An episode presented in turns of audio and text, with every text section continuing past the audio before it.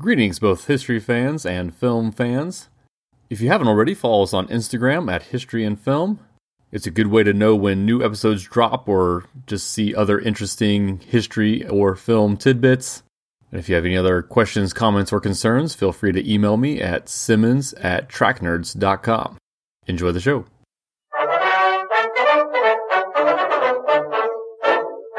So, welcome to another little bonus episode here. Actually, little is probably not the best word since we're talking about the Revolutionary War.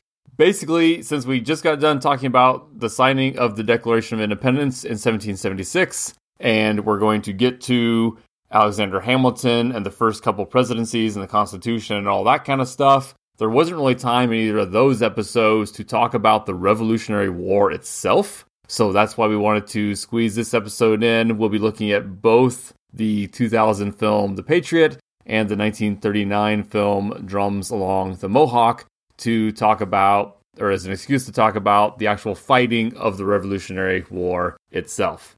And again, we keep talking about how we're just not off to a good start with the quality of movies here. And I'm curious to hear what your thoughts in general were about these two films because I really don't like either of them.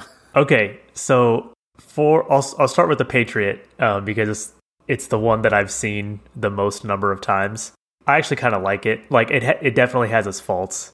I know it's not by any means a perfect movie, but uh, that's an understatement. it's I don't know. I to me like the cool scenes kind of make up enough for like the goofiness of what's happening in the story to where like you know like the the Roland Emmerich direction of like the cool battle scenes, specifically like the scene kind of towards the beginning where he like where Mel Gibson is looking out his front porch and there's like that pan across like the huge battle that's going on. That scene rules. The ambush scene with his kids, that scene rules. Like there's cool stuff in it, but yeah, the the rest the rest of it is not good. Uh, Drums along the Mohawk, I I did not like it all. No, and I kind of yeah, I kind of was hoping because it and it also has a good pedigree with. I mean, John Ford is by if you ask about anybody in Hollywood who's the better director, Roland Emmerich or John Ford, they're all going to say John Ford. But this is kind of lesser Ford. It, you know, unlike a lot of his movies, he's like The Searchers and and kind of big. He's kind of known for big epic westerns and a lot of those kind of movies, and a lot of them are like Best yeah. Picture nominees. Not this one, so this is definitely lesser Ford if you're going to look at it that way. But with Fonda and everybody, I was kind of I was kind of hopeful, and yeah, it's a it's a big miss. I was bored out of my mind in the in the drums along the Mohawk. Oh God, it is it's so boring and like the word that I would use to describe it, if I had to describe it in one word, is just lame. Like the movie is just like oh my god, like I don't care about any any of this. It's it's so boring. Like the action is not that cool or fun. Like I don't know. It just it feels like I'm watching a movie from 1939 and not in a good way. But there's some really good movies from 1939. But that's what I'm saying. It it feels like okay, like it, it you know when people have an aversion to watching like the super hammed up, cheesy, corny movies from the 30s and 40s. And like they're like, oh yeah, I don't want to watch It's a Wonderful Life because it was made in the 40s and movies back then were just worse. It's like this is the kind of movies that they're talking about. Yeah, you're no, you're, that's that's probably a good point. Let's uh, okay. I want to do two things. I want to go into a little more detail about the films, but not so much so because again, neither of them are too closely rooted to true stories, although also both right. have more historical stuff than I had realized going in. Yeah. Especially the Patriot. Like it's yeah. It's based on a lot of stuff and there's a lot of like one to one comparisons where it's like, oh, okay, this person isn't named the thing, but like this is this guy from the Revolutionary War. But anyways. And honestly, both of them do a good job of putting you in the world of the colonies on the brink of the Revolutionary War and the early fighting of the Revolutionary War. Like you're in the world pretty accurately in both to to a point. At least, well, at least aesthetically, there's a lot of. Oh yeah, I, I don't mean like, I don't mean like plot points. I just kind of mean like the world the films present us both seem uh, appropriate. I guess is the way to say it. Yeah. So in the Patriot, we are in South Carolina. Mel Gibson's character is fictional, but he's also kind of an amalgamation of several real men. Um, it looks like it looks like five on Wikipedia, but one kind of stood out to me as the most significant, and that would be Thomas Sum- Sumter, uh, who was a military leader, future politician from South Carolina, who, after the British destroyed his home, fought very savagely against them. And then he's the guy who Fort Sumter, famous from the Civil War, is named after. So that seems to be right, pretty yeah. significant. But I think all the stuff with his family, like that, that all seems to be, all the family stuff seems to be fictional. I couldn't find any of the guys that had the family stuff going on that Mel's character has here. No, that stuff's made up whole cloth for the yeah. for the movie. And actually, on a way way side note, this last summer, my brother and my dad both went to Fort Sumter in South Carolina to go see the museum there. Oh, they actually went because I've seen it from the coast. They actually went out to it. Yeah, actually, I think it might have been summer 2020. No, it was this last summer. It's not not important. Either way, uh, they said that like the the museum and stuff that they have out there is really cool. Okay. So just to, if anyone's in South Carolina and finds himself looking for something to do. yes, but that's, that's that's a Civil War, so that's getting ahead of our timeline here. Yes. yeah, yeah, yeah, yeah, yeah, yeah, yeah. That's why I said way, way side note. And uh, what I did like, and again, I again I don't like this movie, and I actually I think the scene of him and his kids taking on the British troops is like all of a sudden it's John Wick and it completely takes you out of a Revolutionary War movie. I'm like, this is just ridiculous. Like, it's cool, but it has no place in a movie that's trying to be a Revolutionary War film. Anyway, I don't know. I I would I think I would disagree. I, obviously, obviously not in the exact way that it happens, but like I don't think that it's outside of the realm of possibility to think that this guy who lives on a plantation in the South in the 1770s would have kids that were comfortable around firearms, knew how to shoot guns. Now, I don't know if they're the kids didn't miss. They're I don't know. Yeah, exactly. I don't know if they're going to be you know Doman redcoats at 150 yards or whatever. It was one for one. Every shot was a kill shot in that scene. Every shot was a kill shot, unless you were British, of course. Yeah. So so that's you know I could see that, but like the just and then the hand to hand. Honestly, the hand to hand with the hatchet I thought was more unrealistic. I'll I'll give you the firearm stuff. When he goes hand to hand with with his his uh, his axe, yeah, no, no, that's John Wick. I don't know, but that's the cool. But that's so cool. Oh, it's cool. but it's so cool. So we completely out the movie. It's like all of a sudden I'm watching a different movie now. Yeah. Okay, maybe. it's just yeah. I don't know. It's just so badass. no, and honestly, we've we've I feel like we've had this conversation a lot where we just have different interests in movies, and I do like those things when appropriate. And here, it didn't feel appropriate. It's just dumb. It's just dumb fun. Exactly, it's dumb fun, and so I think it's a dumb movie. whereas again, whereas I think the difference is actually I do think this is a, okay. Important a stretch, but in a John Wick, that is what it is. It's having fun with it, and it's not pretending yeah, to be okay. something else. In something like The Patriot, it's pretending to be something else. And when you put those together, it just doesn't fit for me. Because I can enjoy a John Wick for what it is, but if you put John Wick stuff into the Patriot, it's out of place. Okay, I, I see what you're I see what you're saying. You got to you got to stay in your lane. Stay in your lane. Basically, is what I'm saying. So what I did like is early on though, and I thought this is really what kind of captured the moment of 1776 for me. They're down South Carolina, and Mel's character gets summoned to a meeting. They basically even call it a congress. So they kind of go from their farm to Charleston. And I guess I had never thought about all of these different congresses happening all over. It makes sense. So we see 1776, and all the representatives from all the colonies are meeting in Philadelphia. But also, what, right. what would have happened, obviously, outside of that is, well, each colony is obviously having its own meeting before sending such representatives. And so it really kind of highlighted that for me that here's a meeting in Charleston, and South Carolina is discussing what is best for South Carolina. And right. we have Chris Cooper's character trying to recruit basically, hey, uh, uh, eight of the 13 colonies have already put money towards a Continental Army to kind of fight on behalf of all of us. I'm here to petition that South Carolina become the ninth and we start sending troops as well and, putting together our own militias. Mel is an outspoken voice against it because having seen the horrors of the French and Indian War, he would rather just kind of stay peaceful. And while he wants independence, he wants to find non-violent means to achieve them. And they do kind of mention that they are expecting a declaration of independence from Philadelphia soon. So again, in my mind, that means we're probably in May or June of 1776, maybe even earlier with how slow things happened back then. But I, I'd probably guess May or June.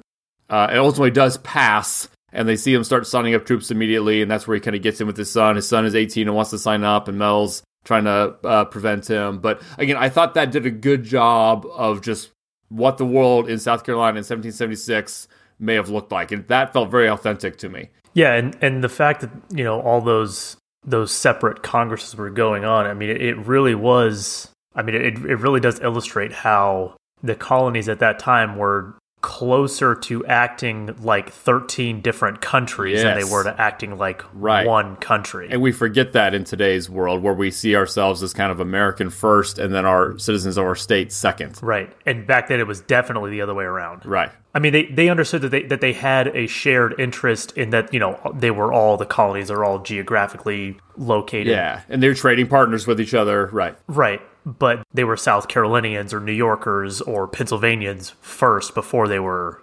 Americans. Right. Right. And uh, here, here's a question for you. They mention the Continentals as like a, a term for the official army. Is, is that accurate? Is that what they would have called it back then? Like they would refer to Yeah, it as? it was it was called the Continental Army. The actual like the United States Army and the United States Navy weren't founded until later oh, on. true. There's no there's no U.S. Yeah. Okay. You know, until after the United States was had a constitution and was its its own political entity. But all of the branches of the military now do trace their lineage back to their continental roots.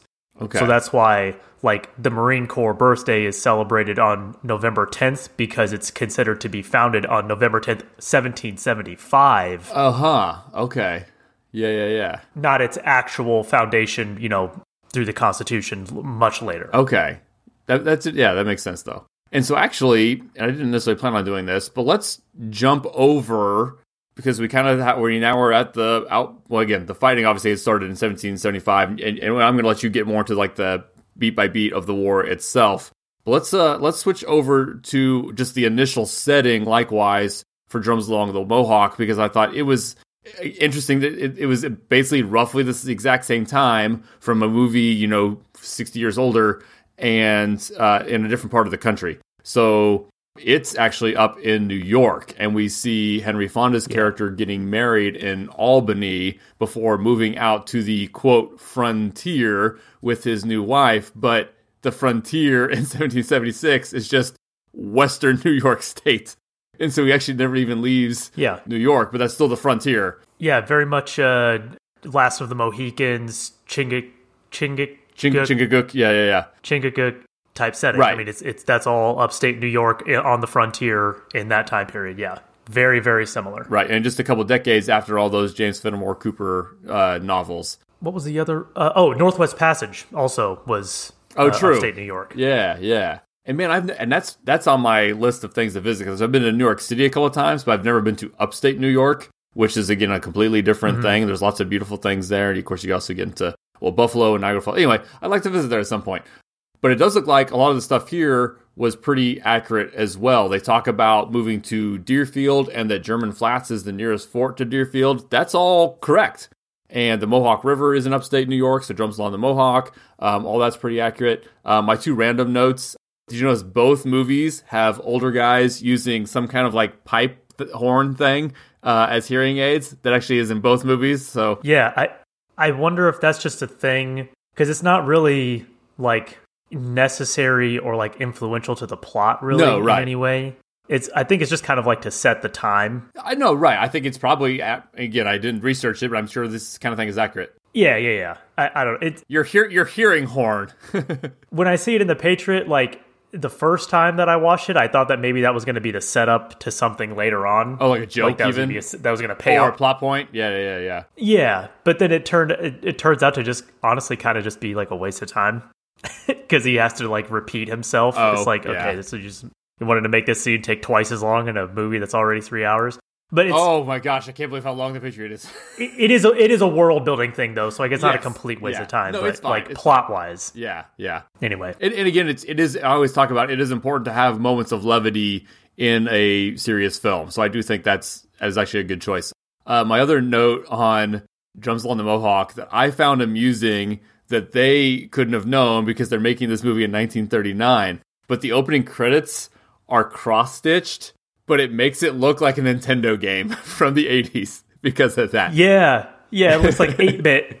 yes, I, I literally wrote 8-bit Nintendo in my in my notes because the opening credits of Drums Along the Mohawk look like an 8-bit Nintendo game, but it's 1939, so they couldn't have known that that was ever going to be a thing. But I just, I just kind of Yeah. thought that was funny. And then when and they do very similar to the Patriot, where they start once they're kind of out on the quote frontier, Western New York. They also are trying to get a militia together, and we see Henry Fonda join up. And they mentioned that the declaration has already been signed, so it seems that they're probably in late summer, early fall of 1776 Yeah, anyway, and then there's kind of gets into some actual stuff. The other uh, commonality between both films, which makes sense, but mention of Lord Cornwallis kind of throughout. And I had forgotten that he's literally a character in The Patriot, played by Tom Wilkinson. right. He's actually like the only one that's like actually named the character that they are historically. Oh, that's probably right. You know what I mean? Like so like Chris Cooper and Jason Isaacs and Mel Gibson like they all have their one-to-one analog Right. for who they are historically. But yeah, Cornwallis is actually a character and is named Cornwallis in the movie. He's the only one. Which that's also I I thought it was kind of a weird a weird choice like why why was that decision made? Why use the real Cornwallis and not the real American general kind of thing? Yeah, what why why use real Cornwallis and then have three other, you know, like historical figures that aren't aren't named who they're based on? Yeah, and also it seems like they messed up some timeline stuff. Yeah, so then why not just name Cornwallis something different? Right, that makes sense. I, I see what you're saying. Or is it is it because everyone everyone knows Cornwallis, everyone knows the name Cornwallis, so it's like, oh well, we can't change that one. But the rest of these are minor enough that people aren't going to notice or care. Well, they also talk about Washington, and technically, we do see Washington once in silhouette. When Heath Ledger's riding home, he sees Wash- General Washington walk by on his horse, and it's kind of like even like almost like Yeah. slow mo. And so, but he has no lines. We don't actually encounter him or interact with him. The other one they mention, I don't think he's actually cast as a character, but he's a real life general for the. I keep wanting to say the Union for the uh, for the uh, colonies is Horatio Gates. They mentioned General Gates multiple times messing up, and that Yeah. is Horatio Gates, Right. who was known for messing up from time to time. I guess. One more little random note for drums along the Mohawk. I was like laughing not with the movie but laughing at the movie in the scene towards the beginning when the native guy Blueback comes in to their little cabin or whatever. Oh my gosh! And his wife has like just freaks out. Well, and he just Henry Fonda just smacks her in the face. Yeah, yeah. Just smacks her right in the face. Very 1930s. Yeah. He's he's like, I'm sorry, I didn't want to do it. I had to hit you. Right. He said, I had to hit you. I, I had no choice. You I, you made me do it. Right. That was And, yeah. And it's not framed like, oh, what a like abusive, gaslighting dickhead this guy is. It's just like, oh no, he like it's framed as, yeah, you know, he he's just a no nonsense type of guy. So he had to He had to calm her down for her own good. Yeah, yeah. he had to smack her in the face for her own good. I was like, Uh. oh my god, this movie was this is this is some very 1939 Hollywood stuff we got going on here." For sure, for sure. And her reaction in general, of course, again, that might have been an actual, you know, a legit reaction in the 18th century, I guess, for a woman who'd never left the city. Yeah, I mean it's it was like completely understandable that she didn't want to be in the frontier because she lived her whole life in a kind of like upscale living situation, and all of a sudden she's out here in the middle of nowhere. Right, right. And and basically, and basically having a panic attack because she feels constantly now a threat. Yeah. Yeah. Okay, yeah. So tell us about the Revolutionary War and how it kind of played out with what we've seen in all of the movies we're discussing. Yeah, so we have talked about in the past all the kind of the the precursor stuff um, leading up to it with like the Seven Years' War that led to a lot of debt on the British side, which then led to them levying a bunch of different taxes on the colonies that they thought were unfair, especially because they didn't get representation in Parliament. I won't go into like the slow long buildup because we've already talked about all that. Where I will start is the battles of Lexington and Concord. The shot heard around the world. Yeah. It was uh, an attempt by the British to try and get out ahead of any potential conflict by marching a bunch of troops from Boston to the towns, or to uh, initially to Lexington and then on to Concord. But they were there to capture uh, arms and ammo that were being held, that they knew were being held by like rebels, rebel forces. So kind of a preemptive strike to unarm the disgruntled people. Right. So they're they're trying to get there to capture the to capture the the weapons, but they are met by uh, Minutemen, which is actually how I was talking earlier about how the branches of, of the military today trace their roots back to the Continental Army and the Continental Navy. The National Guard traces its lineage back to these Minutemen. They're like, you know, these guys were farmers or shopkeepers or, or whatever job they had, but they always had their their musket and ammo ready to go at a minute's notice so that if they ever got the call, they could, you know, show up and help fight the British. So these are the the Minutemen. And these are who, when Paul Revere goes on his midnight ride, his famous midnight ride, these are the guys that he's going to alert, is these Minutemen. So it's basically the night of Lexington Concord that he's riding on. He, like you're talking like within hours of his ride is when this these battles happen. Right. So the British show up at Lexington and they have a face off, a stare down with rebel forces there. And like you said just a couple minutes ago, uh, the shot heard around the world rings out. No one knows who fired that shot or the exact circumstances leading up to it. Basically, there's a stare down, tenders are super high, and one shot goes off. And once the one shot goes off, all the shots go off, and it's it's fighting. So the British actually push the rebels back to Concord, where they are then reinforced and then fight the British all the way back to Boston. And kind of the whole way. Oh, they push the British back. Right, yeah. So as the British are going back to Boston, more rebels are showing up. More rebels are showing up, hitting them along the way, all the way back. They're getting attacked. Thus begins the siege of Boston. So the rebels have surrounded the British in Boston and so this is actually when the Continental Army is formed. Basically, all of these rebels are kind of by Congress turned into the Continental Army, and George Washington is given command of the Continental Army. And this is what we talked about in the Chingachgook episode when we were talking about George Washington, how he wore his military uniform every day. Okay, yeah. Like dress for the job you want type deal. And he is, you know, they gave him command because he very clearly wants to be in command of the of the Continental Army. And we should say that this is actually all in 1775 still. We're not even to 1776 yet. Yes. Okay. Correct. Yeah. No, I'm not going to go over every battle in this in this much detail. It's just this. No, I, I think this is appropriate though. Yeah. Lexington and Concord is like is like the start. Like this is where the the hostility starts. Right. It's lighting the match. Yeah. So then in June of 1775, we have the Battle of Bunker Hill, another famous battle where the British are then breaking the siege of Boston where they have to basically charge up a hill called Bunker Hill that the colonists are on top of, or the Continental Army is on top of, and they end up running out of ammo and having to retreat. But they only lose a couple hundred guys, and the British lose like a thousand. So even though they won, it was like it was a really big cost. At the Battle of Bunker Hill is Henry Lee, who we talked about giving a eulogy at George Washington's funeral. Oh yeah. And is Robert E. Lee's father. Right. So the famous Civil War general from the South. It's also Henry Lee is who Chris Cooper's character is based on in The Patriot. Oh, okay. I didn't realize that. Okay, okay. Yeah, so that's that's Henry Lee. So then uh, Washington and his forces suffer through their first winter, uh, 1775 to 1776. That's actually like a running theme throughout the entire Revolutionary War. Every winter sucks for the Continental Army. Like they go through it every winter. Huh. They they got to like hole up somewhere, and it's obviously it's you know it's the Northeast in the winter, so it's it's always brutally cold. You know, disease.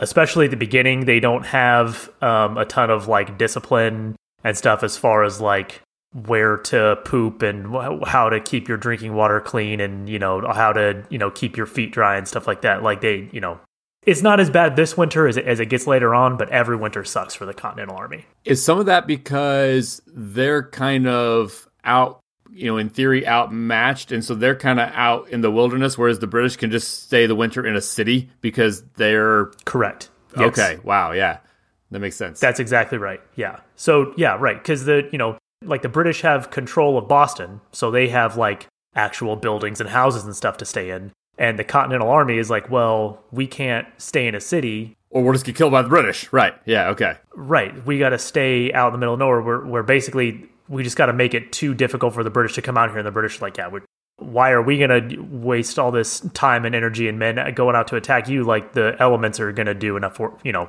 Right. they're going to do that for us, basically. So then, uh, as they're suffering through the winter, a bunch of artillery gets towed from Fort Ticonderoga in upstate New York, and they spend like months towing these cannons all the way to Washington and Boston. And he sets them up on high ground in Dorchester Heights, which is like just across the water from the actual city.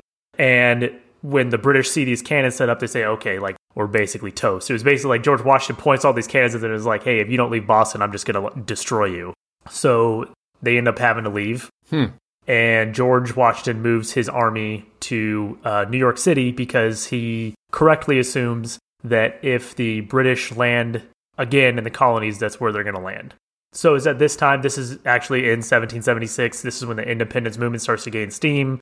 Thomas Paine writes Common Sense, and the USA is born July 4th, which we talked about all that Yeah, when yeah. we went over 1776. It is interesting just to think, though, that the fighting pre declaration was basically just British citizens who are living in in these colonies being disgruntled and fighting against their own. It's almost a civil war, arguably. It's a civil war until we're a different country, right? Kind of Correct. by default, even though it's not Yeah. happening in England. It's technically almost a civil war. Yeah. Right. Oh, that's another thing too. Along with the British, a bunch of loyalists left Boston as well after the siege was over. Right. Not not everyone wanted to be a different country. Right. Right. Right. Yeah, that's and that's actually something that we see all the way through the whole thing. Yeah. And it ends up playing kind of a big part in the peace negotiations at the end of the war, where that's like a, a big thing is the British are like, hey, like we'll stop fighting, but you can't just start like massacring all the loyalists. Right. Right. that was the the U.S. at that point was kind of had to agree to be like, all right, yeah, we'll forgive and forget, but this getting getting ahead of ourselves a little bit. So the British came back, uh, and like Washington predicted, they landed a massive force in New York City. They landed on Staten Island, and they end up pushing Washington's army back after a series of battles that the Americans lost. Americans actually kind of got their asses kicked in 1776 over and over again. Um, and they end up getting pushed all the way back across the Delaware River into Pennsylvania. Another harsh winter with uh, George Washington um, in Pennsylvania on one side of the Delaware, the British in New Jersey on the other side. And this is where we have the famous crossing of the Delaware River on Christmas in 1776. Okay. Basically, they had retreated back behind it, and now they're going back across it to encounter the British in the winter. Correct. Yeah. Yeah. Okay. Yeah. In in the in on Christmas on December 25th in 1776, there's that famous painting of George Washington on that boat crossing the Delaware. Yeah. That's what this is. So um, they cross the Delaware for a surprise attack, and they end up taking back Trenton and Princeton, New Jersey. So after these two defeats, the British decide that they want to try and open up a second front in the South, where the southern states at this time were actually a lot richer than the northern ones because that's where all the farms and plantations were. And there were there was a higher percentage of like British loyalists in the South than in the North. Oh, because actually, yeah. Real quick, then that is that is the one thing I forgot to mention. They in the film The Patriot when they're at that meeting in Charleston, some of the dissenters are saying, "Hey, Massachusetts and Virginia may be at war with the British, but South Carolina is not." And so, Correct. That kind of ties into what you're saying there. Yeah. Yeah. Yeah, so the the ratio of loyalists to rebels in the South was a lot higher. Um, and this is also why we briefly mentioned in the Davy Crockett episode about how Davy Crockett's father was involved in a battle called Kings, I think it's Kings Hill or Kings Mountain, something like that. But that battle is the biggest the biggest battle amongst like loyalists versus rebels of the Revolutionary War. Right. The British weren't involved. Right. And that was in that was in the South. okay. Uh, so uh, they try to open up this second front in the South, but their initial attempt to capture Charleston is not successful. The U.S. repel them, and this actually kind of emboldens the uh, rebels in the South to start making life more difficult for loyalists. So they start harassing them and just straight up kicking them out of the colonies, either making them leave to Spanish territory or having to go back to go back to England basically. And again, the other scene from the Patriot when they're going through and he sends basically they're going through the towns to recruit for the militia and they're unsure. They don't want to walk in and recruit a bunch of loyalists because so uh, Mel says, "Long live King George!" to the bar just to get all of them to see. Like, Yeah. they immediately get up and angry. He's like, "I think we're in the right place." Right. Yeah, exactly. Because there definitely were places in the South where you would say that and you would be met with, oh, yeah, you, you, God save the king. Absolutely. right. Let's go. so in September of 1777, the British go on a run south from New York and they end up capturing Philadelphia, and Congress is forced to flee to York, Pennsylvania. Also in September 1777 is the Battle of Saratoga, which is notable because the American forces there were led by Benedict Arnold. Uh, but he was kind of snubbed in his victory because he was he was told by his commander to like hold fast and don't attack and Benedict Arnold ignored that order and attacked anyway and was successful and then his commander kind of took credit for it. Aha. So is like a you know kind of like strike number one.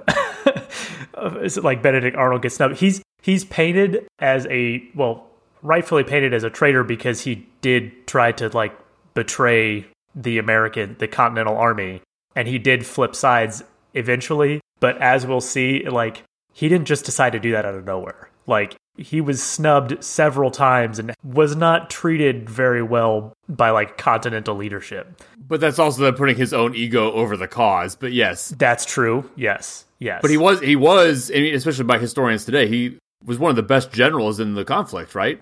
On either side. Oh yeah, he was a very successful military leader. Like he Yeah. was yeah, a, a smart tactician. He was yeah, a great leader. Who just kept getting screwed over, so he switched sides. Yeah. Exactly. Yeah. So after the Battle of Saratoga, this is also significant because it's when the French decide to join the war on the side of the Americans officially.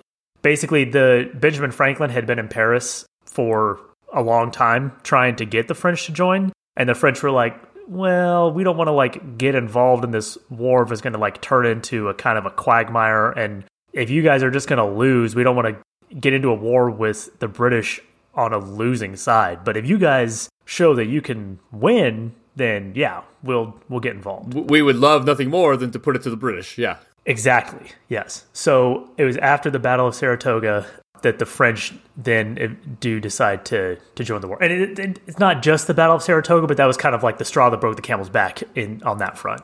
So the winter of 1777 into 1778 is the winter of Valley Forge, uh, the famous George Washington winter of Valley Forge. It's also when the Prussian officer slash mercenary Friedrich von Steuben enters the fight on the side of the Americans. Have you ever heard of this guy? No. So, depending on how we end up classifying most interesting Americans, or if we end up classifying as most interesting American or most interesting person in American history, this guy might be on that bracket. I say I want to count Lafayette. So if you're if you if I can count Lafayette, you can count this guy, right? okay, so that Friedrich von Steuben, he was involved in military conflicts from the time he was 14. He gets a, a bunch of like, you know, obviously he's kind of like an upper class like military leadership family type guy. After the 7 years war, he can't get any military jobs in Europe because it's peacetime. So he hears there's a war going on in the colonies, so he goes over and joins on the side of the Americans. And he is instrumental in establishing order and discipline among the American troops because these guys, like we said before, they're you know They're farmers. Yeah. they're all just guy they're like farmers who basically are like oh yeah i think america should be its own country so i'm going to pick up a musket but i've never i've never fought in an army. Right. i don't know how to survive in this in a, a winter living outside. So he yeah establishes order and discipline writes like manuals and stuff Hmm. to basically professionalize the continental army. He was also possibly gay like probably gay. I saw on his Wikipedia page they talk about these like several younger men that he adopts like to be his heirs. But apparently back then, obviously you couldn't get married if you were gay, but Right. you could adopt someone as your heir Oh. and like say, "Oh, if I die, I'm going to pass all my stuff on to them." So it's like my adopted heir. But he had like three of them. huh. Anyway, I just thought that that was is kind of interesting. So after the French join the war, the British leave Philadelphia. Uh, oh, sorry. So the Winter in Valley Forge, the British are still in Philadelphia at this time. They occupy the city, and uh, Valley Forge is like just northwest of Philadelphia. So that's where the Continental Army held up Okay. basically just to maintain a presence, keep pressure on the British in Philadelphia, but they weren't actively attacking them. After the French joined the war, the British decide that they're going to leave Philadelphia, kind of abandon it, and consolidate all of their forces back in New York because they want to have a stronger force available for when the French show up. Because it's like, oh, okay, now we're actually fighting another world power. Right. So we need to, like, we're not just, we can't be split up like this anymore. So after the British leave Philadelphia, Benedict Arnold is put in charge of the forces in the city of Philadelphia. And he had already been snubbed a couple times, like, you know, basically credit for his victories were given to other officers. So he already was not feeling the love from the Continental Congress. And then in Philadelphia is kind of where he decides, it's like the the last straw for him as far as uh, his attitudes towards the Continental Army and how much he wants to support the cause. So while he is in charge of the city, he starts hanging out and partying with all the rich elites in Philadelphia.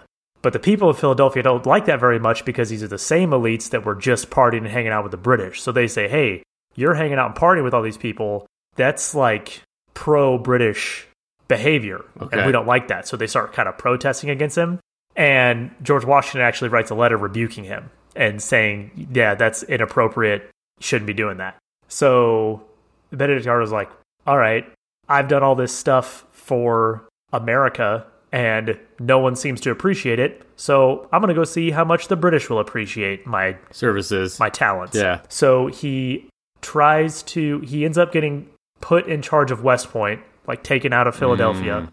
put in charge of the fort at West Point, and tries to basically surrender the fort to the British in secret and join the British side.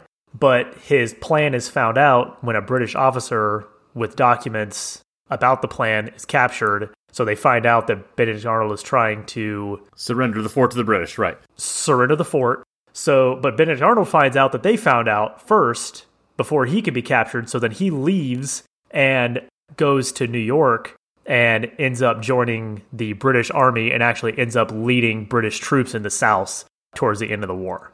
So that's like the kind of the full story of how Benedict Arnold ended up thinking that he needed to betray the Americans. Yeah, I, I'll talk about a little bit about Lafayette, but one of Lafayette's, I think, big victories was against Benedict, Benedict Arnold in the South. Yeah.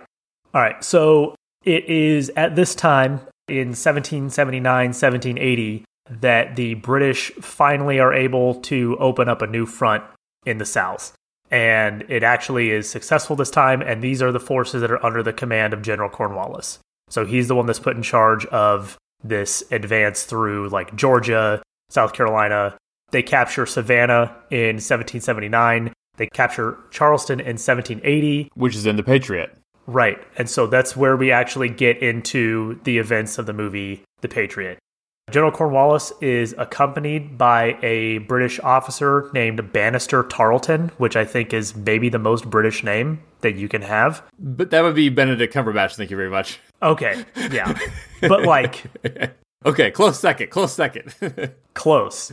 uh, and his, his uh, nickname, he's called the Butcher, Bannister the Butcher. Um, and this is who Jason Isaacs' character is based on. Oh, right. So I, in in the Patriot, his name is Tavington, but in real life, it's it, it, the character or the the actual historical figure is Tarleton. gotcha. And this one, I can kind of see why they changed. I'm not sure why they changed Chris Cooper's character. Like, why not just make him Henry Lee? yeah. But this one, I can kind of understand because they wanted to kill him in the movie, and in real life, Bannister Tarleton did not was not killed during the war. Right, right. But th- but then again, like there's a bunch of movies where they have historical figures that are that die in a way that they don't actually die in real life. I don't know. Lu- Louis the Thirteenth killing Cardinal Richelieu in the Disney Three Musketeers. yeah, exactly. Yeah. So he's he's known as the Butcher because of his obviously like brutality and his ruthless tactics as he fights these battles in the South. He was involved in something called the Waxhaws Massacre, where basically there were they were fighting Continental forces. The Continental forces tried to surrender, but during the surrender, either accidentally or on purpose, a shot goes off that makes Tarleton's horse fall on him. And then all of Tarleton's forces basically massacre the Continental forces, even though they were trying to surrender. Hmm. And out of, I think it's like 400, they take like 50 something prisoners, and the rest are just killed.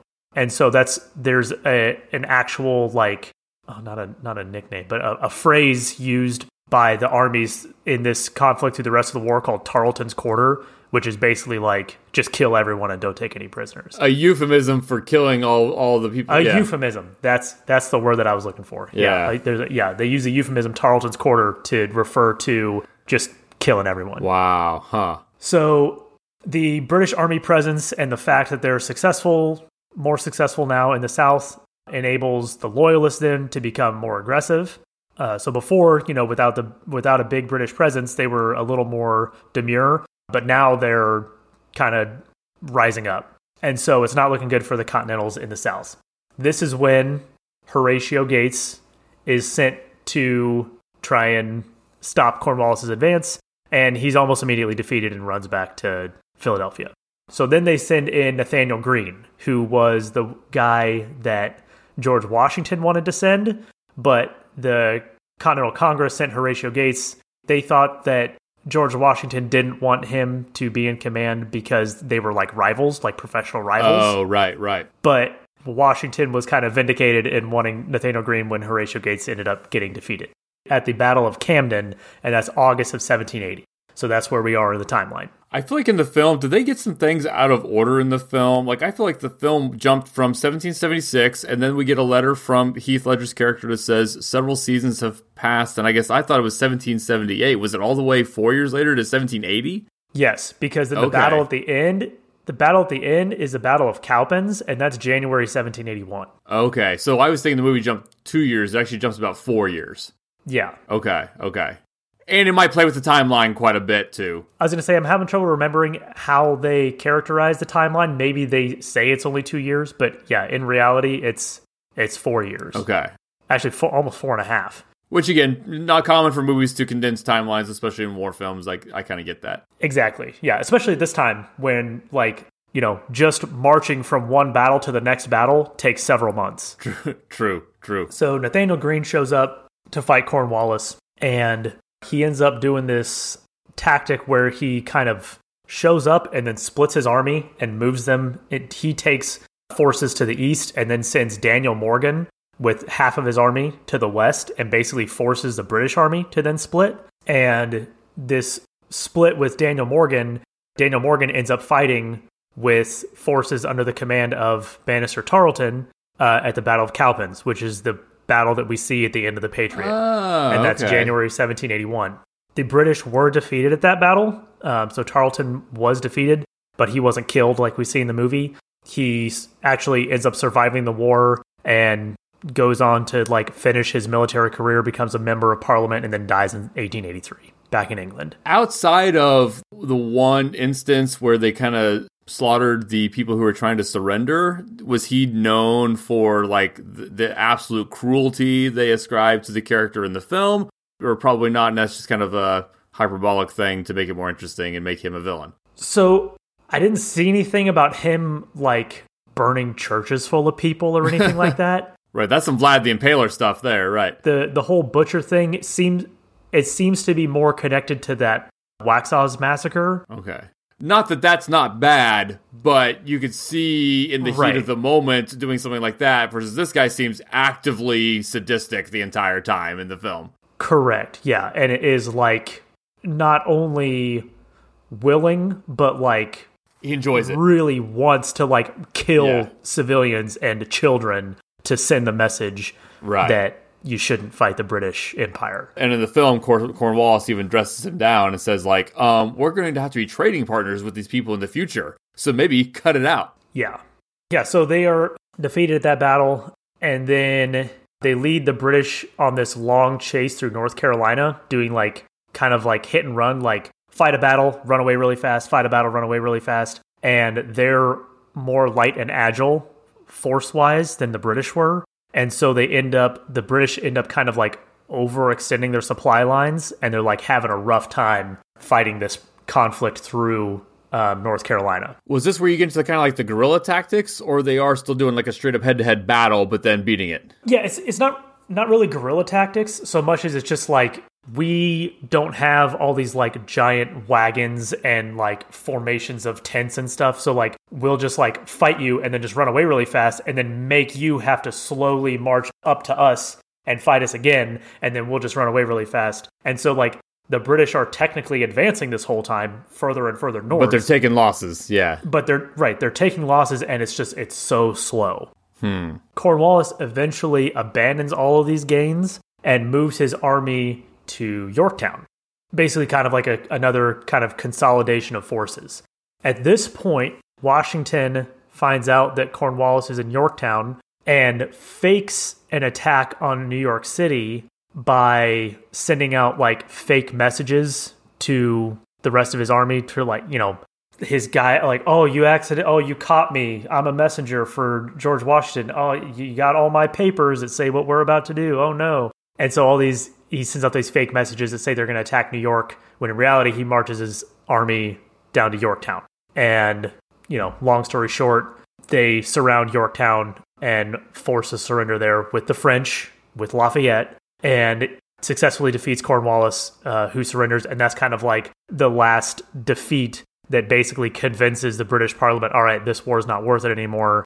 You know, they just defeated Cornwallis, who's this legend in the British military uh, so we're gonna it, this war's getting expensive, and uh, we're gonna we're gonna call it there, and that's where we get the Treaty of Paris in 1783, where the United States is given their independence, and the British agree to leave United States territories, but in return, the U.S. pays off their debts, any debts that they had outstanding to the British, they agreed to pay, and then also that you know loyalists and British subjects in America weren't to be like retaliated against. Okay, interesting. And then, so I do have a, a couple questions on how accurate, I guess, was it? And it seems like it kind of times it uh, lines up with what you're saying here, but they make a point in the Patriot to say their whole goal is to buy Washington time in the North by drawing out how long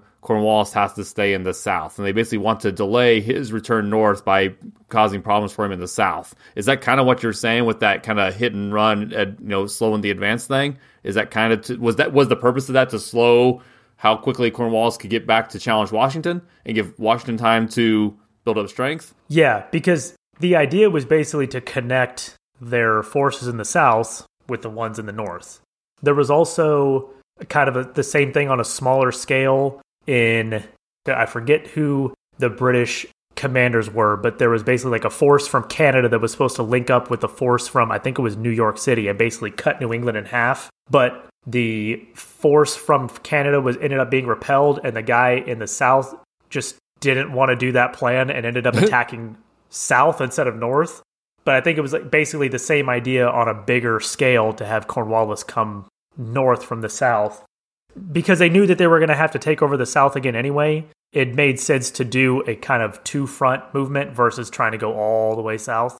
And because, you know, the South was at this time more valuable than the North, to be, you know, to mm. be honest. Right, right. If you had to pick one, you're going to get more resources out of the South. Yeah. Right. Because they're growing cotton, they're growing tobacco, they're growing sugar. Like, they're growing things like that's that's the stuff that's actually valuable in England you know the the North and like there there wasn't like the industry and stuff that they would have it during the Civil War. Right, because you because you haven't yet hit the Industrial Revolution. yeah, exactly. Yeah.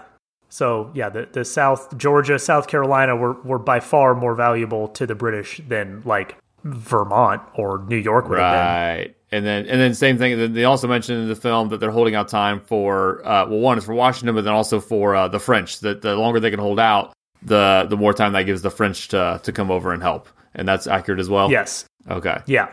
Um, so do do talk about. I guess am I wrong? I, they, we see it in the film, and I thought this was the thing from learning about the Revolutionary War in the past. But the idea that, and we kind of see they call out Gates for using these old tactics against the superior British force, and that we need to shift to guerrilla tactics to have more success. So, to what extent were guerrilla tactics used? And actually, for some of our listeners who may not know, why don't you explain what guerrilla, ta- guerrilla tactics are and to what extent the American forces were using them to uh, repel the British or fight the British.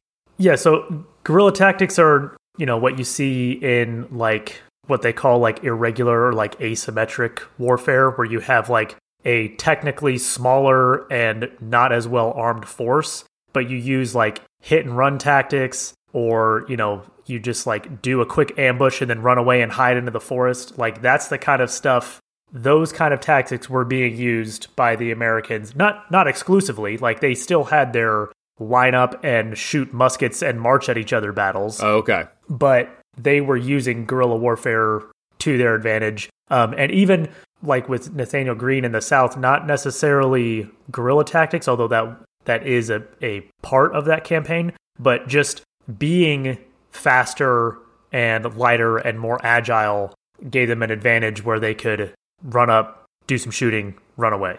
Okay.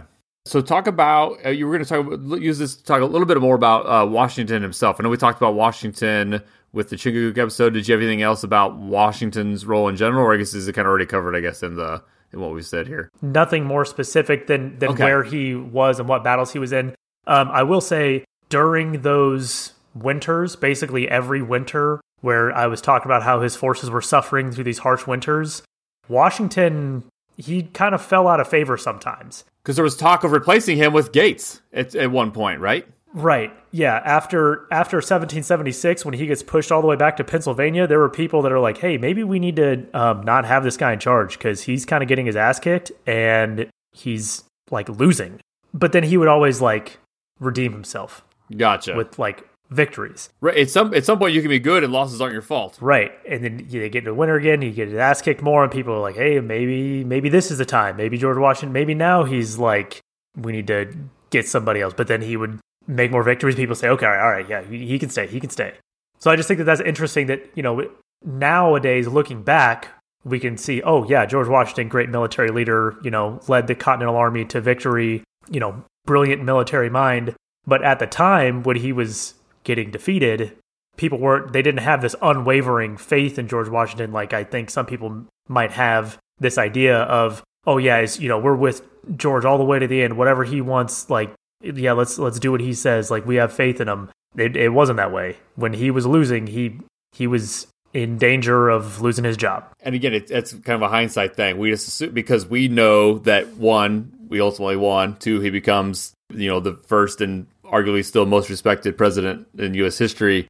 Well, in 1776, they didn't feel that way yet. Right. It's like we talked about with with a Churchill, where you gotta, you can definitely you know rise and fall and and rise again, and your reputation after your life is uh not always even close to what it was during your life. So I, I, did make a couple notes real quick on Lord Cornwallis since he was the British commander and is mentioned in both films basically just a rich British military guy who just had grown up with it. He fought with the Prussians during the Seven Years' War. The British were allied with the Prussians, so he was fighting um, over there all through the 1750s. But I was watching the YouTube biography on him, and they kind of said, though, you mentioned him having a good reputation, and maybe he did, but they were kind of saying if you actually kind of look at the, oh, if you look a little closer, that he's kind of just a guy. And they argued he just kind of kept falling or failing upward. Like he was just in it and he, he had a good name and he didn't suck. Okay. So he kind of just kept getting promoted, even though he never actually did anything great.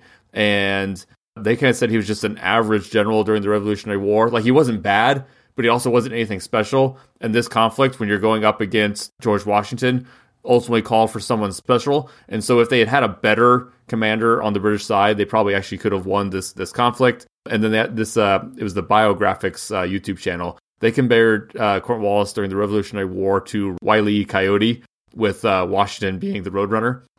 Okay. And Okay. I thought that was uh, interesting comparison, and it kind of actually fits with uh, some of the things you're you're talking about, where Cornwallis kind of keeps getting duped, and he's not necessarily incompetent, but he's just kind of not quite where he needs to be. Right, and and he he keeps attempting to subdue and defeat Washington, but every time he tries, he just gets kind of like smacked around, but not enough to where he's actually like killed or completely defeated. So he's like able to like keep going. Yeah, yeah. He kind of puts out the little seed with the box, the little acme, you know, acme trap, and then he goes away, and the road, road Washington stoops in, sneaks the seeds, and then an anvil falls on Cornwallis' head. Yeah, pretty Yeah. much like that. One aspect of the Patriot of the movie that I really have an issue with is the way that slavery and like the slaves are like that whole issue is depicted in the movie. So in the movie, uh, Jason Isaacs' character Tavington, when they first show up to Mel Gibson's farm and he is talking to the group of like four or five black field workers that are there, and he says, "Oh, you know, any slaves who fight for the British will get their freedom because." At this time, slavery was actually outlawed by the British. right In in England. Yeah, Eng- right in England, um, not in the colonies, obviously. And they say, "Oh, we're uh, we're not slaves. We're actually free." And it's it's like this weird thing where it's like, oh, like the movie is framing it as, "Oh yeah, what a what a racist dick Jason Isaacs character is for assuming that these black guys are slaves just because they're black." It's like, no, no, no. He's in South Carolina in the 1780s. they're slaves. It's not. It's yeah. It's he was ninety nine percent like it. Just because he happened to stumble onto the farm of like the one guy in the area that has black people working on his plantation that aren't slaves doesn't mean that slavery wasn't an issue in the rest of the South. It's just framed in a really weird way where it's like it's trying to make him look like he's a racist for assuming they're slaves when like when all of Mel's friends would have been slaveholders. Yeah, Right. And like that probably wasn't like that would have been such an outlier thing, especially in the South, to have black field workers that you didn't own. because then like, because it does kind of then beg the question. It's like, well, so then where do they live? Will they still live with you? So they're kind of indentured servants, or guess you're paying them a wage, and then are you charging them rent? Like, how does the situation work? Because, like you said, it just really did not happen. Yeah. And when you think about it from like how a white slave owner would have thought about it, it's like that'd be so needlessly expensive for him to hire these free Yep. people when you could just buy slaves. Right, right. And then there's also that scene later on in the movie when they're in the swamps and Heath Ledger is like talking to the another black character and is like, "Oh, and and we're fighting for a country where freedom for all men and all men are treated equally." And it's like, That wasn't a South Carolina sentiment. yeah, it's like the son of a plantation owner would not have been having that conversation. And it's very clearly this like revisionist history where it's like, oh yeah, all these guys that were fighting in the revolution were like 100% morally pure and even by today's standards. And if slavery existed, yeah, it existed, but like these guys, not with them, they would have, it's like, no, these were slaveholders, man. right. They were slaveholders. And that's where the whole thing gets really hokey for me too, is with the I mean, it is literally called the Patriot. But the raw raw patriotism of Mel Gibson, like it's just it's just so it's almost masturbatory with just how he's he's literally grabbing the American flag and heading back into battle and the troops are trying to retreat and he's rallying them back to victory, waving the flag real big and like you said, it's all this rah rah freedom, America, F yeah. I actually like that scene. oh my god, it's so it's too much, man. It's too much. I know, but I but it's too much in a good way. But but you're right though. Like the yeah, the I don't like when movies treat issues like that because it's like it's It's reductionist. it's reductionist and it treats the audience like like you're dumb, like you can't handle any kind of like moral complications or Yes. like nuance is okay. Right. There's no nuance in this movie. Right, like we say all the time, history is complicated. And yes, just because these people were fighting for their freedom against the oppression of the British doesn't mean that they weren't themselves also oppressing people with slavery. It's like both of those things can happen at the same time, and we can both, like, we're adults, we have brains, we can both admire them for their courage and their them wanting to stand up to the British while at the same time saying that it was bad that they owned slaves. And so you don't have to have you don't have to make the character I don't know. I, I feel like it, it it wouldn't have been impossible for them to make Mel Gibson still be a sympathetic character while also acknowledging that that type of person in the South was would also have owned slaves. Yes, at the end of the day, and I mean that's this is part of my big beef with it. It's a elementary school level plot about the Revolutionary War with R-rated violence, and it just seems yes. so incongruous. And then the other with the with the slave issue, the character that they have on Mel's side, who's also the most openly racist, which is of course still incredibly tamely racist for a slaveholder uh, in the South at the time. And then his arc by the end, he like doubles down on saying, "It is an honor to have you fighting alongside us." An honor. It's like, yeah, no, he's not having that quick of a turnaround it's just no, it's ridiculous. Yeah, not not only would he not have said that, he would have not even viewed that guy as human in the same way as he would a yeah. white person. At best, three fifths, and that was still a decade away. right, and, and and like the most, like the highest respect that he would have for that guy is like a useful tool to help them in their fight against the British. Right, especially with how we saw him start. Yeah. Anyway, so I kind of just wrote this whole thing's just a crappy melodrama. In reality, slaves were actually more likely to fight for the British because they would have gotten their freedom fight that way. Right, which is what Jason Isaacs is proposing to them, and they but he, they make him right. a bad guy by saying they were free men. That is historically accurate. That right. If like now, granted, he conscripts Freeman though after that after they turn him down. Yeah, right. And even the ones that did end up fighting for the British and did get their freedom and were able to, you know, go back to England and live as technically free, they still face discrimination. Like they're still it's still you're still a black guy in Europe in the 1780s. It's not like racist. It's not like with the with slavery going away in in England that racism went away. But yeah, again, history is complicated, and yeah, the British were the ones that were freeing the slaves that they came across. It was not that way with the Continental Army. Right, right, because they couldn't risk uh, alienating their comrades in the South. So even if you're from New Hampshire and you're a abolitionist, you aren't going to then try to free slaves to get them to fight for the colonies when then you're just going to piss off the southern colonies. And now they're going to. Yeah. It's almost like that would lead to a civil war. Okay. I, I also wanted to talk um, just r- really quickly, if we could, about Native American involvement in the conflict.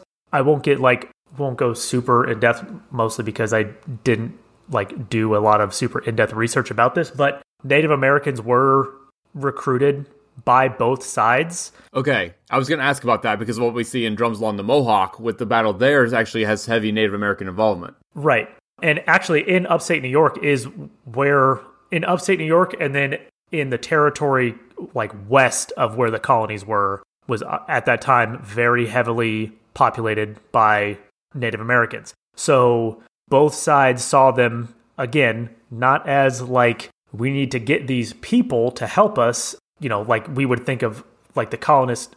The attitude that they had was not like, oh, we need to get the French to help us. It was like, we need to use this tool. We need to use these tools. Like, these are basically weapons, uh, for lack of a better term. What, right? Yeah, they were using them as human weapons, and so promised them whatever they wanted, really, because they could always just go back on it later to try and get them to fight. And they ended up fighting not only, you know, getting them to fight the British or getting them to fight the Americans, but they would then exploit their disagreements between tribes to get them to fight each other.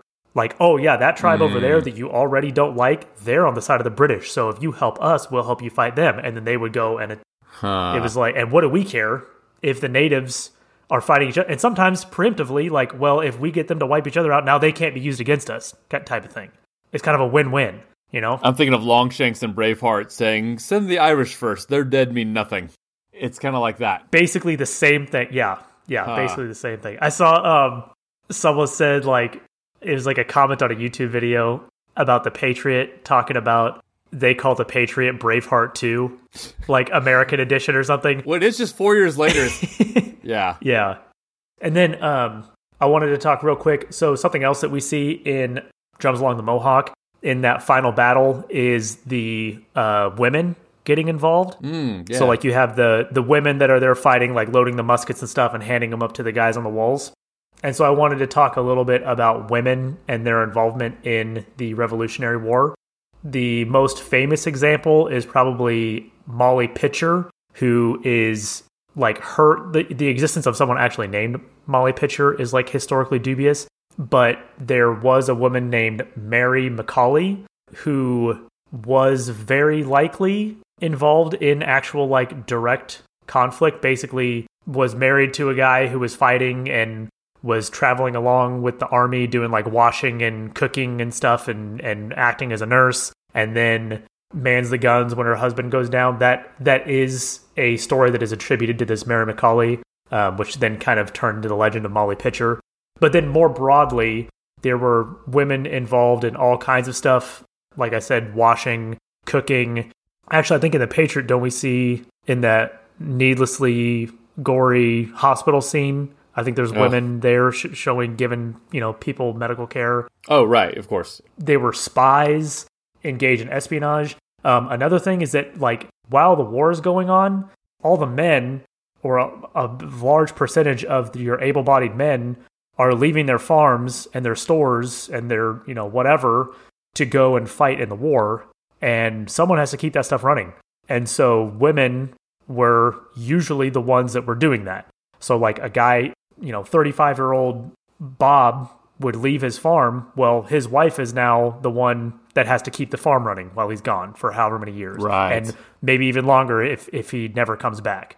Oh, and then one other uh, little note for uh, woman involvement. There was a girl, and I call her girl because she was only 16 years old at the time, that is basically a female Paul Revere. Um, she did a midnight ride in April 1777 and actually wasn't captured like Paul Revere was, and rode to raise alarm of the British coming in in her area and to get the, Oh, huh. the Minutemen ready. And she was a 16 year old girl um, named Sybil Ludington. And uh, I don't know, I just thought that that was interesting because it's like I've never heard of her, but she's did basically the exact same thing as Paul Revere and arguably more successfully because she didn't get captured at the end. And then another one that actually I think Joe mentioned us uh, mentioned this woman to us during the tournament, and I actually had forgot about it till just now. And you were you were kind of talking, and made me think of Agent Three Fifty Five was the kind of the female spy during the American Revolution, but like to the point we don't actually know who she really was. But so there's not really much to say about her because we don't have her identity. But she went by Agent 330, 355. And then there actually, I never, I didn't actually end up seeing. it. I don't think the reviews were very good, sadly. But there was a film called The 355 that came out earlier this year. Oh, the like shitty all girl action movie that got horrible reviews. Yeah, but I think it's it's, it's the name is inspired by this char- this uh, real life uh, figure. Oh, okay. Uh, I think, yeah, I think it's a contemporary movie. It's not set in Revolutionary War, but I think they got the name from the spy. I think that, I guess the conceit is probably again I haven't seen the movie. I would say the conceit is that this woman started a two century long spy agency that has persisted to the present. Would be my would be my guess. I, I wanted to briefly talk about the Marquis de Lafayette because uh, he is a character in Hamilton. He obviously doesn't play in this movie at all. I don't think he, or either of these movies. I don't think he's even mentioned. There's Is he mentioned? no, no, no. He's he's not mentioned, but there is. Um, A French character, there, I was gonna say there's the French guy in. The Patriot. Yeah, but he's not. He's not Lafayette, and he's because he he wouldn't have been high ranking enough. He's a major, and and too old. I mean, Lafayette came over here as a teenager. right? But it's. I think that it's not necessarily to Lafayette specifically, but it is this kind of like nod or like allusion to the French involvement. Yes, yes. And honestly, I want to talk him briefly. And I, I mentioned already. I think if we do a most interesting people in American history, you got to have Lafayette as a candidate. Yes, he's not American per se, or sorry, he is definitely French, but he is considered the hero of two worlds, which is the name of the autobiography that's came out recently about him. But also, like he was called that at the time, like in his lifetime, right? Even like in his 30s, he was already being called like the hero of two worlds. So he is uh, similar to what I was saying with Cornwallis. He was just kind of a a rich guy who grew up in the military. His family was so rich that like when Lafayette as a boy was learning to ride horses, well there is three future kings in the group learning to ride horses with him. Like that's kind of the level of nobility that uh, he grew up in. He was even named like an officer at age 13, even if it's more of a token thing. But and so it kind of makes it sound like he could definitely be a guy who ends up just being this elitist snob. But he kind of his whole life is spent fighting for people's rights and the rights of the regular citizen, despite his upbringing. And he's kind of this remarkable figure uh, in that sense. His full name, again, Marquis de Lafayette is just his title. his full name is uh, Marie Joseph Paul Yves Roch Gilbert du Motier. Uh, so that's why that's uh, say that five times fast. yeah. So yeah. So that's why we just call him Lafayette. Basically, he was kind of just this young, up and coming, military minded, very much like a Churchill, where he just was like looking for action. And when this fighting starts over in the New World, he is one enamored with the cause of independence because that's something that interests him. And he might one day want to do something similar in France which spoiler alert he does. And two he's just looking to basically make a name for himself and is in need of a war to do that. So he heads over as a teenager but also like has to basically sneak away from the country. Like no one wanted him to go. The king's telling him not to go. His, I think his dad might be dead, but his father-in-law is telling him not to go. Like almost to the point that he has to abscond. Like he's considered a fugitive. Like it was basically illegal for him to go over when he went went over. Huh. Uh, but he goes anyway. He, he quickly tries to you know, ingratiate himself with the Americans, but they've had several French people trying to ingratiate themselves and with false claims of knowing the king and being rich. And so at first they kind of rebuff Lafayette, and it's like, oh no no no, he really does know the king, and he really is really rich. Yeah, and they're like, oh okay okay, and then he, and he also says he'll fight for free, and they're like, um okay yeah sure we'll we'll, we'll bring it along, and he meets Washington, and over the course of like just a few weeks or a few months, the two bond very very quickly. Like it, it becomes this very strong father son relationship and not the untoward kind you were mentioning with uh, von Steuben, but uh, like s- sincerely, Lafayette doesn't have uh, a father anymore, and so he really does kind of take Washington to heart as a father figure. And Washington didn't have any biological children, and very much sees Lafayette as his surrogate son. Like there's a very very strong connection between these two. Uh, so much so, Lafayette when he goes back to France and fathers a son uh, while he's recruiting troops, names that son George Washington Lafayette. So definitely, definitely a bond there. They don't really give him a lot of troops. He's kind of just becomes Washington's right hand man, where he's just kind of always with Washington. So it takes him forever, longer than he would like to ever actually get control or command of troops himself. He's usually just Washington's right hand and just kind of everywhere Washington is uh, at first. He's uh, wounded in a battle. I forget which one it was off the top of my head but he's with the troops during that winter, struggling to survive at Valley Forge. Lafayette's right there with them. So every time he's given a chance, he makes a name for himself. Uh, he does go back to France during the war to rally support for the American cause because he had gone over illegally. He's actually arrested at, at first by the French, but kind of more of a token a token thing because he is doing really well and kind of making the French proud. And then he comes back to the United States. He does say in 1781 he kind of helped hold Cornwallis at bay while the American and French, French forces got into position. And I'm going to skip over for now because it, it's probably not part of the American Revolution or American history. It's kind of more what he does when he goes back to France. He does play a pivotal role in both the French Revolution and subsequent revolutions, and he he does a great job throughout his life. I was going to ask. I was going to ask if he if that if he did anything like if, I, I assumed he would be because he's French and a military leader, and it's like right after the American Revolution is the French Revolution. So I was going to ask what he was doing. Oh yeah, like he wrote with Jefferson the Declarations of Rights of Man.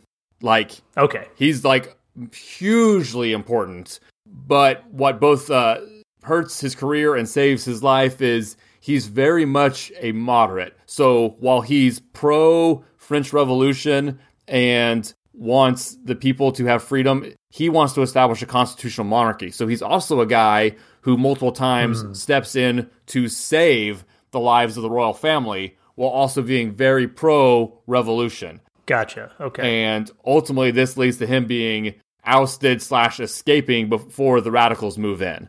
He yeah. Anyway, so uh, and then and then kind of throughout, so he ends up actually imprisoned in Austria uh, in the latter half of the French Revolution. But again, he was so he's very he's kind of anti everybody. He was he was anti Robespierre because he's not a radical like that, and he also was anti Napoleon when he comes in because because he doesn't want the authoritarian in charge. Ro- uh, right. Lafayette wants democracy in France. He's in. He's again. Right. His formative years were literally fighting for the American Revolution, and now he wants the same thing in France. He w- wants democracy, but would have been cool with a figurehead monarch like they have in the UK or something like that now. Absolutely, absolutely. So, so yeah, after he's imprisoned by the Austrians because the French had gone to war with them, Napoleon negotiates his release and wants to recruit him, but he's like, uh, I don't like what you're doing either because you're just going, you're just going to become another monarch. So he kind of just kind of always takes this middle ground because become a French politician, helps with the restoration of the Bourbons, but then also when one of the Bourbons becomes too authoritarian again, well then he's right back fighting to get them off the throne. So he's he's just kind of riding this middle ground his whole life. Anyway, the last thing worth mentioning though about him with regards to the Americas is in 1824 he gets invited back to visit the United States and he kind of goes on this heroes welcome tour because this is 50 years later. He's the last major general alive. Right, yeah. So in 1824, Lafayette is traveling the United States and now 20 some colonies or states or whatever it is, and basically parades heroes welcome everywhere he goes. And that's when you get everything in the United States that's named Lafayette was probably named Lafayette in 1824 or thereabouts. That's cool because he was like, the, yeah, he was the hero of two worlds. I saw one note that even uh, in 1830 he even declined an offer to become like a French dictator, not with the same connotation, but basically to be in charge. Right, right. More with probably the Roman connotation than with the 20th century connotation. He died in 1834 in his 70s, and he's buried in Paris. But some, at least some of the dirt covering his grave is from Bunker Hill in Boston. That's cool. He's very much he's very much both, and I think very much deserves to be considered a figure in American history because of that. And so I'll, I'll definitely be advocating yeah, for his inclusion in our uh, most interesting person in American history tournament here in a few years. And again, there's more with the French stuff, but that's that's probably we kind of don't really have time for that uh, in today's episode. But if we talk about him later, I'm excited to do a deep dive on Lafayette. My one other random note that ties into the beginning of the conflict, you were talking about the Minutemen, and I do love in New England, you definitely get all of these Revolutionary War mascots. You have the Philadelphia 76ers, mm. or obviously the 1776ers, the basketball team. The Patriots. New England Patriots are the, you know, the team out of, out of Boston, actually it's just outside of Boston, which is why it is New England. And then the University of Massachusetts is the Minutemen. So yeah. there's and I'm, and I'm and I'm sure there's dozens more. Those are just the ones I kind of know off the top of my head, but it's uh very much deliberate and deliberate, and they, that part of the country that kind of takes pride in being the heart of the of the revolution. Tennessee is the Vols. Is that is that related to the Revolutionary War? or Is that a, a subsequent conflict because it's the Volunteers? Oh, you know what? I'm not sure off the top of my head. I I, I would think that'd be after but I, am sure there is a story there, but I, I, I don't know it. My, my, actually, my dad might know it. I've probably heard it before. Oh, it's the war. Of, it's the War of 1812. Okay. Yeah. Uh, a few more random notes. Uh, they keep mentioning Mel's character had this this haunted past in this big battle where he kind of helped massacre uh, some people at Fort Wilderness. That seems to be not a particular real thing, but also that similar things like that may have happened. Does that sound about right? That that specific incident is fictional, but that there are similar things that had happened. Oh yeah, think about like uh, in Northwest Passage where there's that the massacre where they show up and just like kill an entire right basically right. settlement worth of of natives. Like that stuff happened all the time. Exactly. I looked up bundling. They they tie Heath Ledger into a little sack so that he because he's he's kind of stuck there overnight in convalescence there, and they got the young daughter he they he is courting, and so they bundle him up into a sack. And so I was like, okay, that's a weird thing to make up. So I researched it, and one, it was a thing. It was more of a thing in the north, so it's probably less likely that they would have done it in the south, although they may have done it for an isolated incident like this. But it sounds like if I and I kind of I was kind of skimming over this, I guess, but to me it sounds like where they would actually use this uh, thing of bundling would be to test the compatibility of a young couple, and you would actually bundle them both together with what was called a bundling board separating them. So you'd basically be in a right. bag together with a board now keeping you physically apart, but the idea is that you could then, quote, sleep together chastely to just see if you were compatible. And just Right, how do you get yeah. along together at, at night? I, it's, it's, it's bizarre, but it was a thing.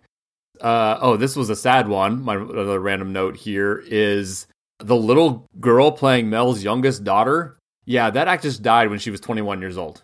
What? Yeah, yeah. How that happened? Uh, I think it was like an accident. It was ruled an accidental overdose. and Heath Ledger's in this movie too. Yeah, ironically, she died very similar to Heath. You know, yes, I actually really like Heath Ledger's performance in this movie. I think it's one of the. he's basically good in about everything. Like it's. Unreal. I was gonna say mo- most of most of the performances in the movie, like Mel Gibson is obviously over the top, and Jason Isaacs is like super over the top, but like the rest of them are like serviceable, just okay, Cooper's always good. with the yeah. exception of like the eye rolly dialogue that Right. Heath has to say about you know the oh all men are created equal, but that's not that's not on him. I feel that's that's on the Right, writers. but right. like his performance is actually really good in this movie, and yeah, I don't know. I just watching this movie and seeing Heath Ledger, I was like, man, he's he's a really good actor. Like in everything he's in, he is. I, I can't think of anything I've seen him in that I'm like I I don't like. Like I just all the stuff that I've seen him. I mean, obviously, you know, the the Dark Knight is like his big one, right, but also Brokeback Mountain. but right, yeah, but I mean everything, even even stuff like this, where it's like it's just a a kind of a you know blockbuster role, right, kind of right. not taken seriously action movie. He's his he still shows up and puts in a, a good performance. there's very much. I guess it just makes this jump to my mind real quick. There's almost a James Dean comparison where he just kind of had was you know obviously died too young, but man, he was off to an unreal start. Yeah, And uh, I did want to mention the one bright spot in Drums Along the Mohawk. Their landlord, she's awesome. okay, the uh the uh the old lady landlord is just she was uh just kind of this rambunctious irreverent old lady kind of honoring in a very 1930s 1940s kind of movie way and then i was looking up just now she was the one oscar nomination for drums along the mohawk was her for best supporting actress so I, I thought that was appropriate because she she definitely stood out to me. I even wrote my notes. She's the only bright spot in an otherwise very dull movie. yeah, So she she was fun. Um, and then the Patriot was nominated for three Oscars, but it's kind of the technical stuff because it's cinematography, score, John Williams, and sound, which kind of makes sense for for your your war epic by Roland Emmerich. yeah. And the cinematographer I can see too, because like the landscapes and stuff that they're shooting, like it's a good looking movie. No, yes, absolutely. and like all of the uh, like i mentioned before especially that scene where he steps out of his porch and is watching that battle and it's like a huge pan across like probably over a mile's worth of territory and there's a battle going on the whole time yeah, and it looks yeah. awesome and there's i don't know like that that scene is so cool and it looks so good like i can i can see a, a cinematography nomination for sure Yeah, they're uh they're not too far from making this a great movie, but the problem is it's I still think it's a tough fix. that was not the issue with this movie No, right, right, right, right. No, it's there's some good pieces in place. You need a rewrite, you need an edit, but you also need it, what the tricky part is how do you edit it down while also adding nuance? That's a tough trick to pull off. So I think it might be a tough fix, but there's definitely potential there. you have to just write the movie differently and have just the characters just be different. You're right. The, the script needs overhaul completely. So what's funny, I, I kind of mentioned I always tend to on Rotten Tomatoes. I seem like I always uh, uh, side with the lower side, and looking at both of these, that is accurate. The Patriot is a 62 slash 81, and I'm definitely on the critic side with the 62 there. But then the flip side is Drums Along the Mohawk is an 82 slash 59, and I'm definitely with the audience on the lower side there. That seems to be just kind of a trend when I'm always looking at Rotten Tomatoes stuff. yeah. Okay, yeah. So that's that's the Revolutionary War in a nutshell. Obviously, it was like a what is it from seventy five to eighty one? So a six year, or was eighty two? Was actually when was uh, Yorktown? Well, the, the treaty wasn't signed until 83, oh wow! But when was York? When was Yorktown? uh, October 1781. Okay, so it is a just over six year conflict, seven eight. So you get the actual treaty. Uh, so we obviously everything we did here was a very quick glossing over, but hopefully this kind of helps put some of this in perspective. And then you can kind of think of it in terms of what we were talking about last week and what we'll get to when we talk about Hamilton. And that's the reason we're not going to talk about the actual war in Hamilton. But yeah, so thanks for listening, and we'll catch you later.